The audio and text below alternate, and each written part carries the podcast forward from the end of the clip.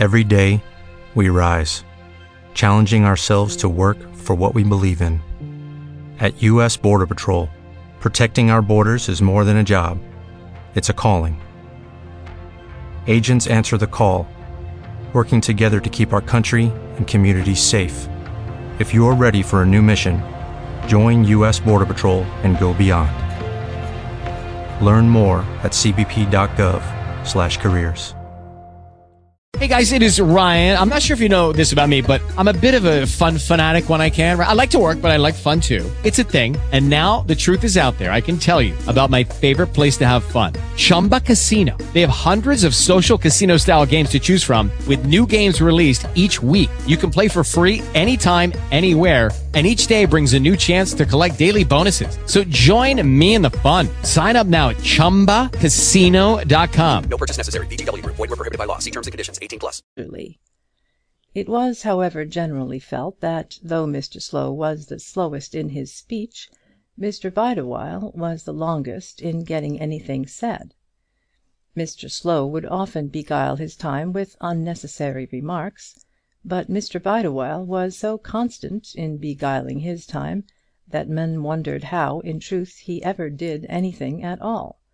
Of both of them it may be said that no men stood higher in their profession, and that Mr Ball's suspicions, had they been known in the neighbourhood of Lincoln's Inn, would have been scouted as utterly baseless.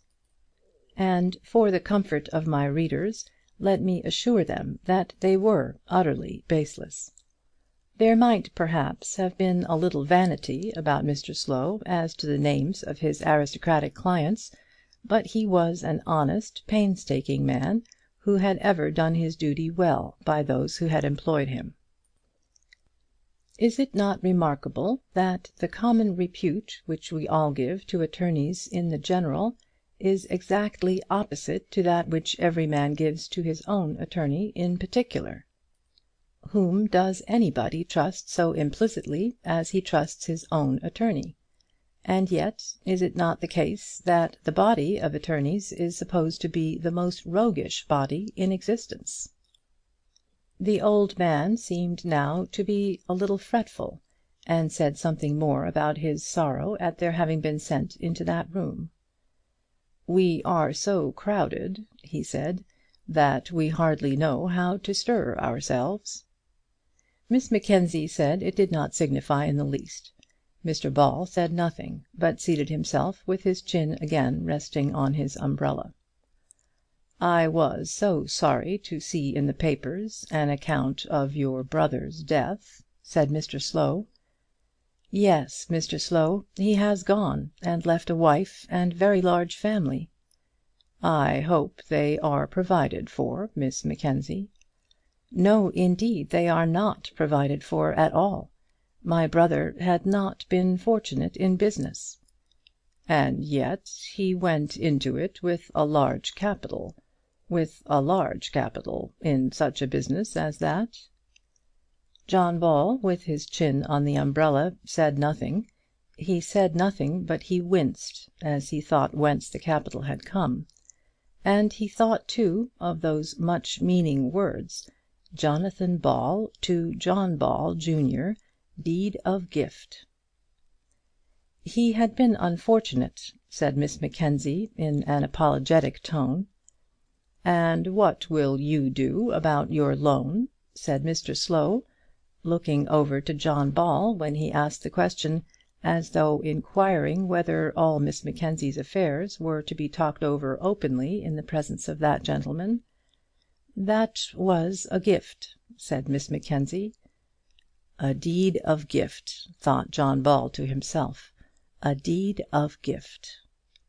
"Oh, indeed; then there's an end of that, I suppose," said Mr Slow. "Exactly so. I have been explaining to my cousin all about it. I hope the firm will be able to pay my sister in law the interest on it, but that does not seem sure. "I'm afraid I cannot help you there, Miss Mackenzie." "Of course not. I was not thinking of it. But what I've come about is this." Then she told Mr Slow the whole of her project with reference to her fortune; how, on his deathbed, She had promised to give half of all that she had to her brother's wife and family, and how she had come there to him with her cousin in order that he might put her in the way of keeping her promise. Mr Slow sat in silence and patiently heard her to the end. She, finding herself thus encouraged to speak, expatiated on the solemnity of her promise, and declared that she could not be comfortable till she had done all that she had undertaken to perform. "And I shall have quite enough for myself afterwards, Mr Slow; quite enough." Mr Slow did not say a word till she had done, and even then he seemed to delay his speech. John Ball never raised his face from his umbrella, but sat looking at the lawyer, whom he still suspected of roguery. And if the lawyer were a rogue, what then about his cousin?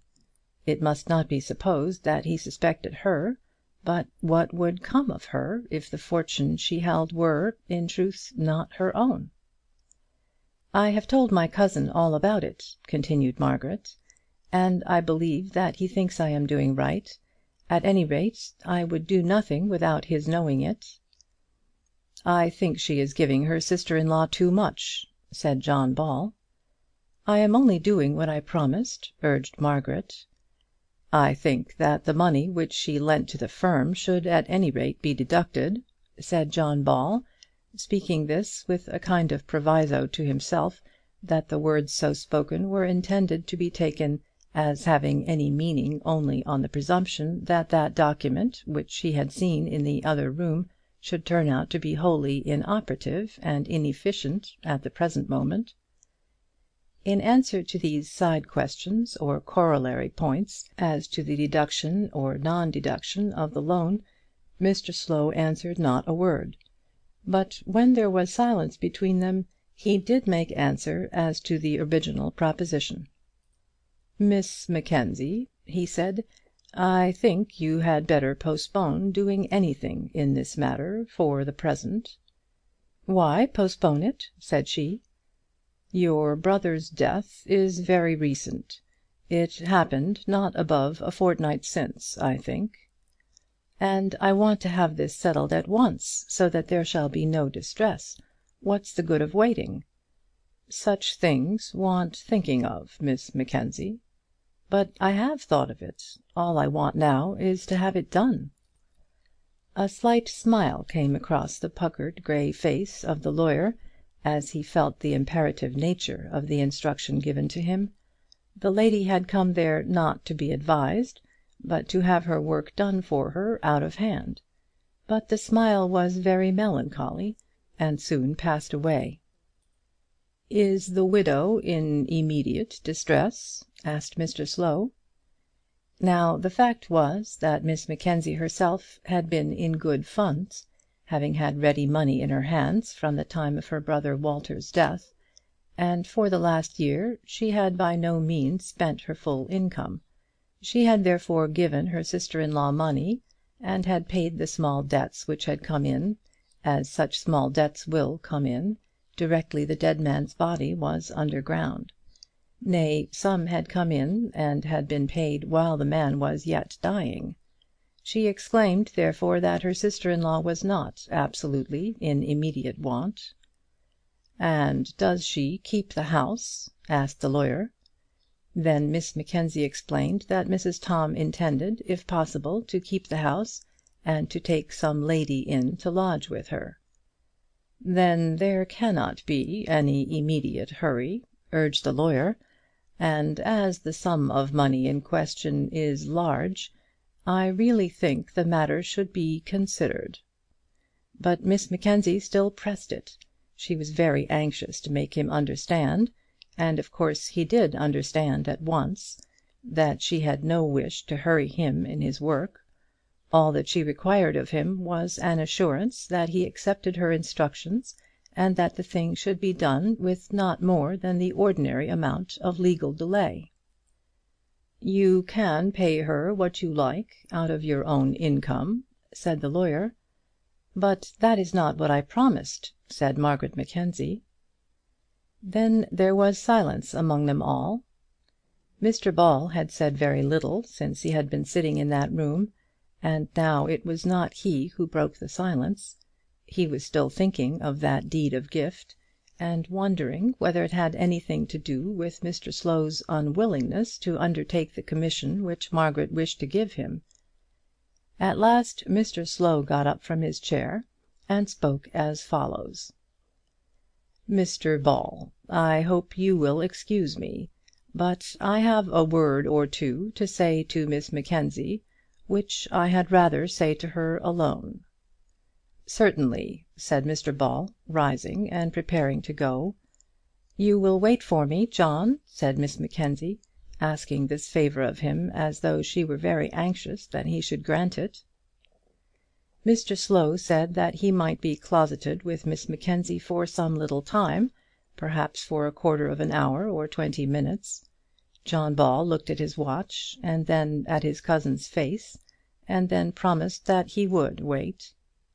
Mr Slow himself took him into the outer office, and then handed him a chair; but he observed that he was not allowed to go back into the waiting room. There he waited for three quarters of an hour, constantly looking at his watch, and thinking more and more about that deed of gift.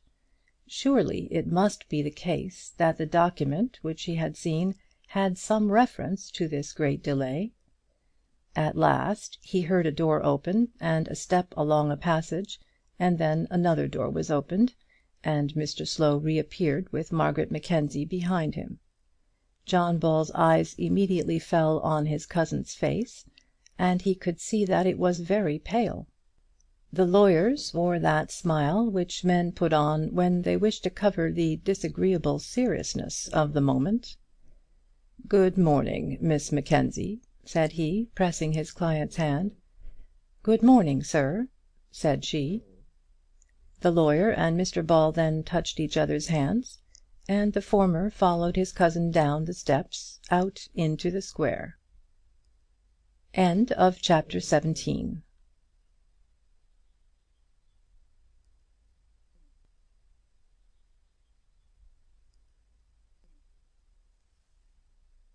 Hey guys, it is Ryan. I'm not sure if you know this about me, but I'm a bit of a fun fanatic when I can. I like to work, but I like fun too. It's a thing. And now the truth is out there. I can tell you about my favorite place to have fun. Chumba Casino. They have hundreds of social casino style games to choose from with new games released each week. You can play for free anytime, anywhere and each day brings a new chance to collect daily bonuses. So join me in the fun. Sign up now at ChumbaCasino.com. No purchase necessary. Group. Void were prohibited by law. See terms and conditions. 18 plus.